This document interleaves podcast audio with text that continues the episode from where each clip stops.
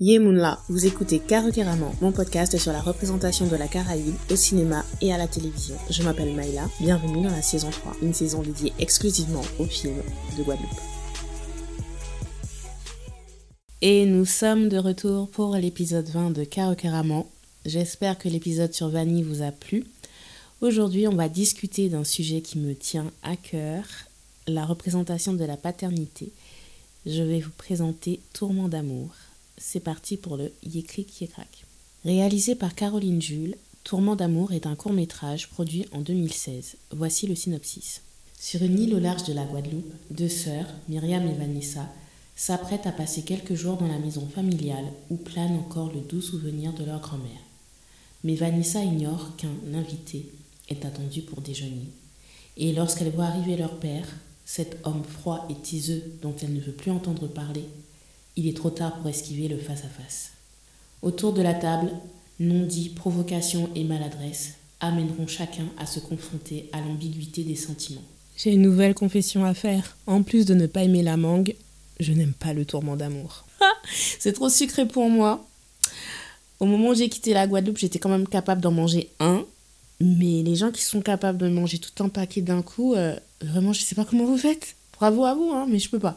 Mais euh, pour revenir au film, le fait d'utiliser cette pâtisserie typique des Saintes en titre m'a fait chaud au cœur parce que ça m'évoque directement la douceur, alors que normalement, l'expression évoque le côté négatif de l'amour. J'ai visionné ce film pour la première fois en 2021, après l'avoir loupé je ne sais combien de fois au cinéma lors des séances spéciales proposées par Cinémaon.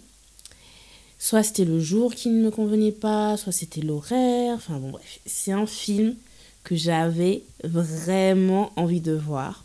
Donc, dès que je l'ai trouvé en ligne, je vous laisse imaginer ma joie. Déjà, je ne sais pas pourquoi il est présenté comme un court métrage parce qu'il dure environ 50 minutes, donc c'est plus un moyen métrage. Et je trouve que c'est un format intéressant parce que si le scénario est bien mené, c'est suffisamment court pour ne pas s'ennuyer, avoir une intrigue sans temps mort et euh, c'est suffisamment long pour quand même donner une histoire avec de la substance. Et là, je vous parle du format parce que les cinéastes n'aiment pas ce format. J'en avais parlé avec euh, Bruno Moural, le réalisateur de Cafou, un thriller haïtien. C'était justement après une projection euh, à Paris en 2017. Et je me rappelle comment il a insisté sur le fait que le format moyen métrage était compliqué à promouvoir. Les festivals euh, de films sont sur le court métrage ou le long métrage. Donc quand Cafou réussit à se faire programmer, c'est vraiment quand l'organisateur a un coup de cœur. Pourtant, je pense que le moyen métrage est un format adapté pour le cinéma caribéen et pour l'exporter en streaming. On est dans une ère où les gens aiment marathonner des séries chez eux. Donc le format 52 minutes correspond pour une diffusion à la maison et c'est suffisamment long pour une diffusion en salle de cinéma. Et donc je trouve que Tourment d'amour est un bon exemple réussi pour ce format moyen métrage. Je ferme la parenthèse technique que je n'avais pas ouverte. Honnêtement, je pense que j'ai vu ce film au bon moment dans ma vie et dans la sélection de films que j'ai vus. La paternité reste un sujet sensible dans la culture caribéenne. Comment les enfants perçoivent-ils leur père Comment les pères perçoivent-ils leurs enfants? C'est de ça que nous allons parler dans la rubrique Carequeraman.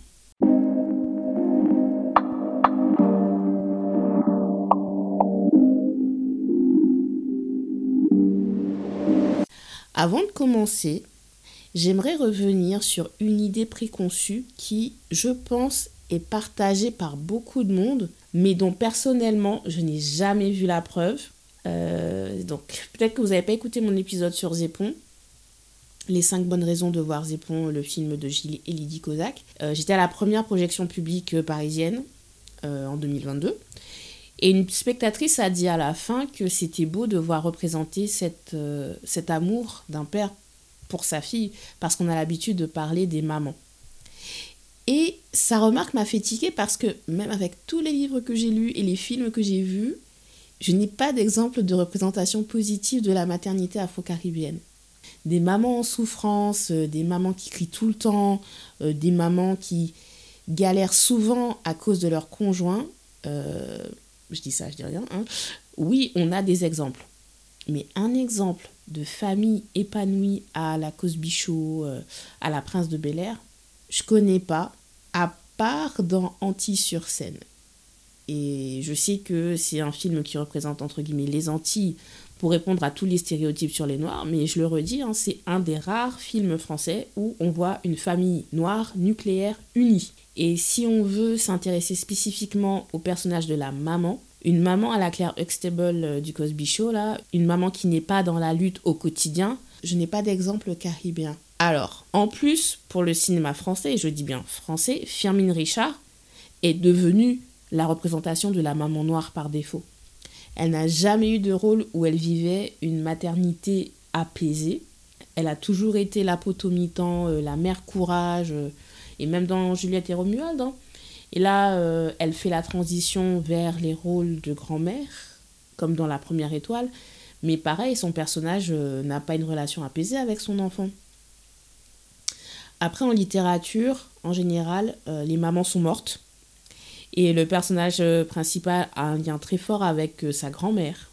Mais actuellement, franchement, je suis incapable de vous citer un exemple de relation mère-enfant épanouie en littérature caribéenne francophone. Et quand il y a une relation mère-enfant, en général, on sent qu'il y a un mélange de crainte, de respect euh, de l'enfant envers sa mère, mais dès qu'on est au stade de l'adolescence ou adulte, l'histoire se focalise davantage sur les tensions dans la relation plutôt que l'amour et l'apaisement. Là, récemment, j'ai relu euh, Annie John de Jamaica Kincaid. Elle décrit bien cette différence de relation entre la période où elle idéalisait, euh, où le personnage, Annie, euh, idéalisait sa mère, et la période où leur fusion disparaît quand elle se rend compte elle-même qu'elle peut prendre ses décisions seule et que sa mère ne va rien dire. Tout ça pour dire que si vous avez des exemples de fiction où la relation avec la mère est apaisée et ne constitue pas le moteur de l'intrigue, allez-y partager avec moi. Donc ça c'est l'idée préconçue numéro 1. Nos fictions parlent beaucoup de la maman afro-caribéenne, alors que non. Et quand la maman afro-caribéenne est représentée, c'est rarement comme une présence bienveillante, apaisante. L'idée préconçue numéro 2, le papa afro-caribéen est absent des représentations. Alors oui et non. Je pense que dans les années 80-90, je dirais oui. Et encore, parce que j'ai en tête euh, l'image. Euh, donc je crois que le livre, il est sorti. Euh, je devais être au collège, début collège, donc je sais quoi, 10, avoir 10-11 ans. L'histoire de, de, Je crois que ça a été écrit par Tony Delsam. Est-ce que je peux. Papa, est-ce que je peux venir mourir à la maison? J'ai jamais lu le livre ou alors peut-être que je l'ai lu, mais euh, je pense que c'était, j'étais trop jeune pour le lire. Et donc du coup, j'ai, pas, j'ai préféré ne pas garder ça en mémoire. Je sais qu'il y a une adaptation film que je n'ai pas vue. Non, attendez, si, je pense que je l'ai vue sur RFO. Mais pareil, trop jeune pour euh, saisir... Euh, enfin, trop jeune pour vraiment apprécier ce que je voyais. Mais... Et, et, je crois que c'est le, le fait que ça commence par papa. Le titre commençait par papa, donc là, voilà. Mais sinon, euh, ouais, depuis le début des années 2000 avec euh, Neg Marron, euh, le père afro-caribéen est représenté hein, dans le cinéma avec une nuance qui montre d'autant plus le manque de dimension des personnages de maman. Personnellement, je peux citer six films centrés sur la paternité afro-caribéenne, réalisés entre 2008 et aujourd'hui. Alors évidemment, sur une échelle de 15 ans, ça fait peu, mais pour le si peu de films que nous avons l'occasion de produire, je trouve que c'est une bonne moyenne quand même. Alors évidemment, le plus récent, c'est Zépon, dont le rôle principal est tenu justement par Christophe Rangoli, qui joue le rôle du père dans Tourment d'amour. Et de même, le rôle de Vanessa la cadette dans Tourment d'amour est joué par Sana Roumiak, qui joue aussi une fille en quête de l'amour de son père dans Le bonheur d'Elsa de Mariette Montpierre.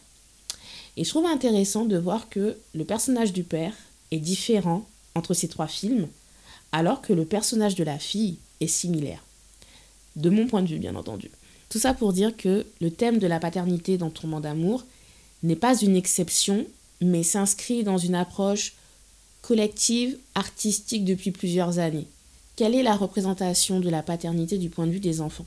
Dans Tourment d'amour, Vanessa est la cadette électron libre de la famille. Au moment où se déroule le film, elle est en mode vacances.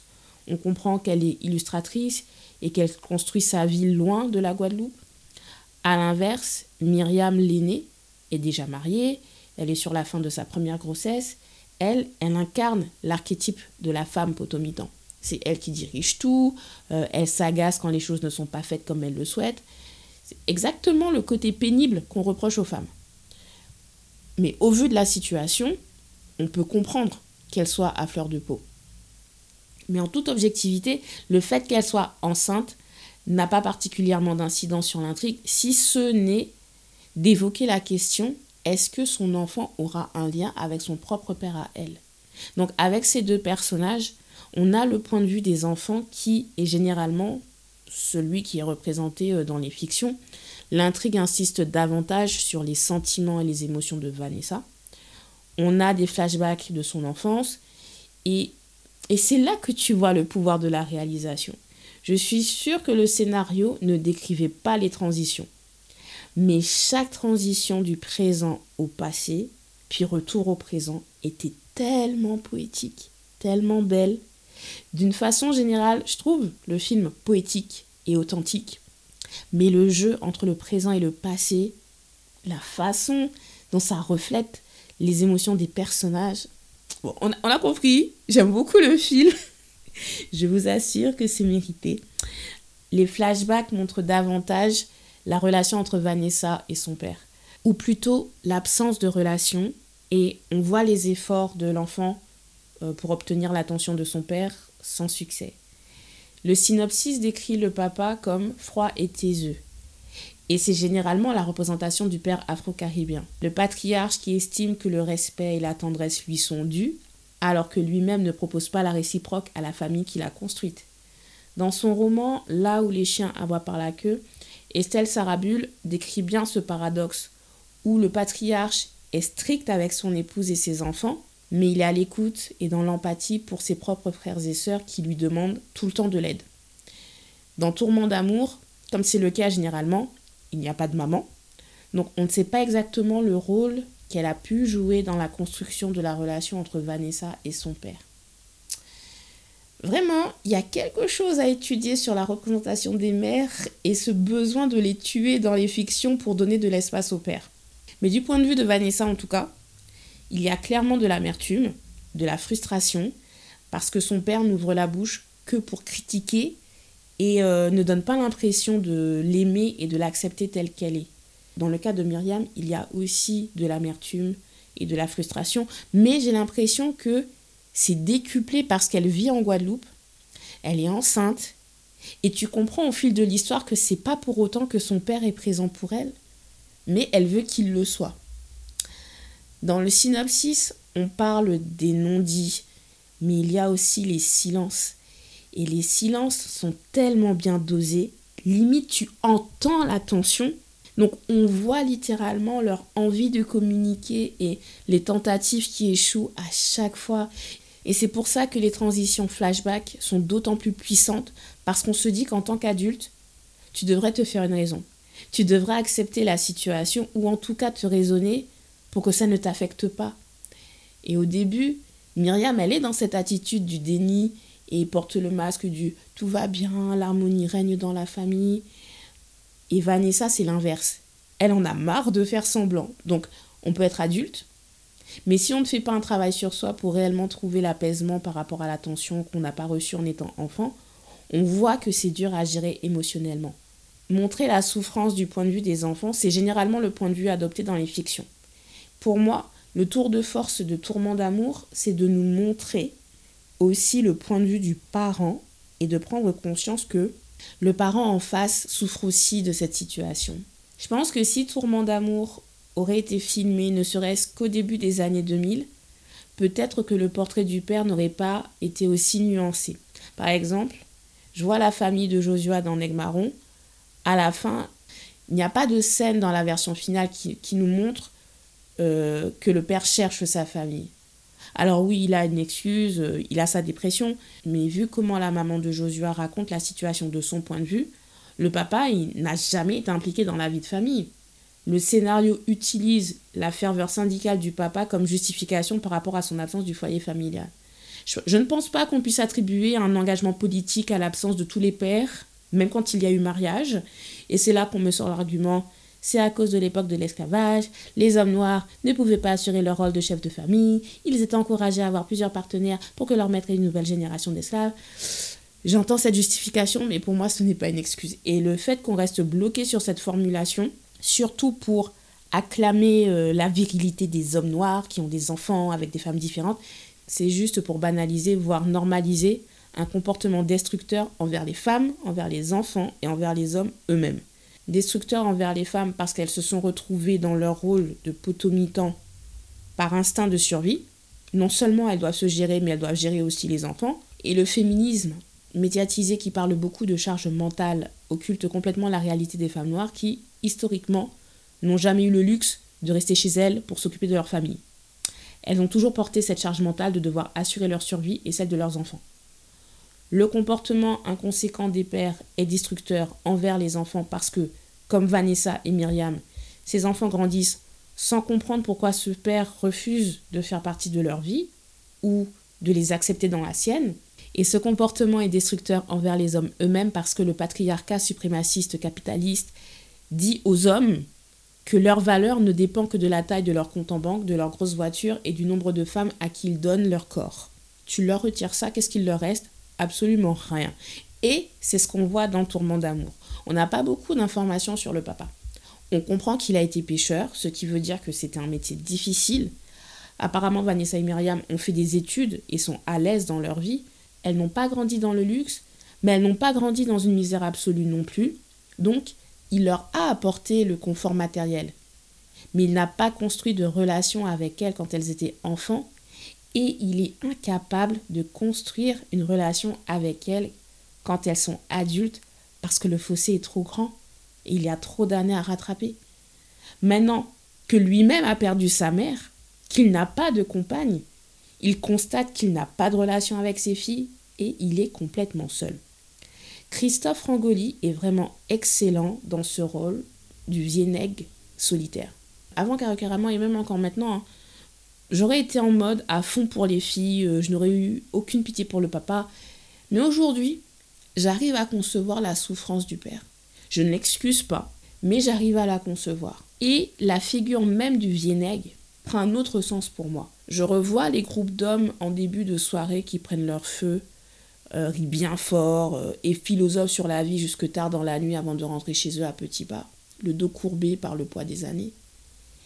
Et ces hommes n'ont qu'eux-mêmes ils finissent leur vie seuls. Et ce n'est que depuis euh, que je fais Karakéramon que j'ai pris conscience que la société patriarcale, suprémaciste, capitaliste, ça c'est une expression de Bell Hooks, euh, cette société-là, elle a organisé cet isolement des hommes à leur propre détriment. Pour nous, société construite au temps de l'esclavage, les esclavisés vivaient avec la peur constante de perdre les liens qu'ils créaient entre eux. C'est pour ça d'ailleurs que le feuilleton Tropicamère de Jean-Claude Barnier est intéressant parce qu'il montre clairement comment les esclavisés essayaient de former une famille envers et contre tout. C'est pour ça que l'argument nos hommes sont volages parce qu'ils ne pouvaient pas assurer leur rôle de chef de famille à l'époque de l'esclavage ou nos hommes sont volages parce qu'ils ont besoin d'avoir plusieurs partenaires pour affirmer leur virilité. Non, en fait. Vraiment, il faut laisser ça en 2023. Bon, je ne vais pas développer davantage ce point. Hein. Je vous invite à lire une interview euh, de la sociologue Stéphanie Mulot sur l'évolution des familles guadeloupéennes depuis les années 90. La seule chose que je dirais pour finir là, c'est que je pense que ces Vieneg, comme Gabi, dans Tourment d'amour, ne savent pas comment créer de liens sans utiliser leur argent et ou leur statut social. Ils n'ont jamais su le créer. On leur a dit un homme doit avoir femme et enfants, ramener l'argent à la maison et c'est suffisant pour être heureux. Et ce qu'on voit avec Tourment d'amour, et qui est une réalité d'autant plus présente aujourd'hui, c'est que cela ne suffit pas. Eux aussi, ils ont des efforts à fournir pour aller vers leurs femmes, vers leurs enfants. Alors dans nos sociétés matrifocales, les efforts à fournir sont encore plus grands, et là évidemment se pose la question de la place que les femmes donnent aux hommes dans la fiction, pour esquiver cet aspect, comme j'ai dit, on tue la mère. Mais cette relation entre la mère et le père détermine la relation avec l'enfant. Et cette redéfinition des rapports est complexe. Dans des romans récents que j'ai pu lire, il y a cette nuance euh, chez les personnages masculins qui se rendent bien compte que ces codes de la société ne leur correspondent pas et que cela n'apporte pas de sérénité ni aux femmes ni aux hommes. Ils n'ont pas la solution, mais ils s'interrogent en tout cas. Je pense à hum, Forme Lamou de Tessanem, En bas Vérandala de Dominique Lancastre, ou encore Diablesse de Timalo, En attendant la montée des eaux de Marie Scondé, en littérature anglophone, euh, j'ai lu Tea by the Sea de Donna Himmons. Pour le coup, c'est l'histoire d'un homme qui assume sa paternité, mais il la vit très mal. En fait, c'est là que tu vois qu'être adulte ne signifie pas avoir toutes les réponses sur ce qui est juste et qu'on peut toujours lutter avec soi-même pour trouver la sérénité intérieure. Et c'est important de nous montrer en train d'essayer de faire famille. La dernière scène du film est tellement douce je ne veux pas vous la spoiler, mais c'était tellement authentique. D'autant plus que généralement, ce genre d'action, on va dire ça comme ça, ce que font les personnages là, en général, on le passe en séquence d'ouverture et c'est une scène de souffrance. Mais pas ici. On finit le film sur une note d'apaisement. Franchement, ce film, euh, vraiment gros coup de cœur, gros coup de cœur. Alors, je ne l'ai pas signalé, mais la réalisatrice est indo-guadeloupéenne. Symboliquement, euh, je trouve important que les indo-guadeloupéens se mettent aussi à raconter la Guadeloupe. Et parce qu'ils sont guadeloupéens, ils n'ont pas besoin d'écrire forcément sur la communauté indienne. Un projet comme Tourment d'amour nous montre vraiment comme universel. Donc, pour répondre aux questions en introduction, Comment représentons la paternité du point de vue des enfants? Comme dans Tourment d'amour, la paternité afro-caribéenne existe difficilement. Les enfants ont envie de communiquer leur amour à leur père, mais ils n'y arrivent pas et ils gardent une forme d'amertume en étant adultes. Comment représentons la paternité du point de vue du père? Le papa n'est pas le super-héros, il est humanisé. Et en fait, on constate qu'il est perdu face à ses responsabilités mais surtout il est représenté comme ayant envie d'établir cette connexion avec ses enfants. Le défi maintenant serait de créer des personnages de pères qui s'investissent pleinement dans l'éducation de leurs enfants et qui sont là pour eux à chaque étape de leur vie. Je les vois autour de moi, ces papas. Déjà dans mon cercle réduit, mais aussi chez nos artistes masculins. Donc c'est pour ça que je garde quand même espoir pour les générations à venir. Merci d'avoir écouté cet épisode. Abonnez-vous à ma newsletter pour suivre mon actualité. L'univers Carrément, c'est aussi un podcast littérature. Tim Tim, Boafik, un podcast musique, hashtag Caribbean. Pour les écouter et pour lire mes chroniques, rendez-vous sur carrément.com. Vous pouvez me contacter à l'adresse carrément.gmail.com et me suivre sur les réseaux sociaux Twitter, Instagram, carrément. Tous les liens sont disponibles dans la barre de description. Likez et partagez l'épisode pour que le podcast gagne en visibilité. On se voit à dans d'autres soleils. Tiens, Béred.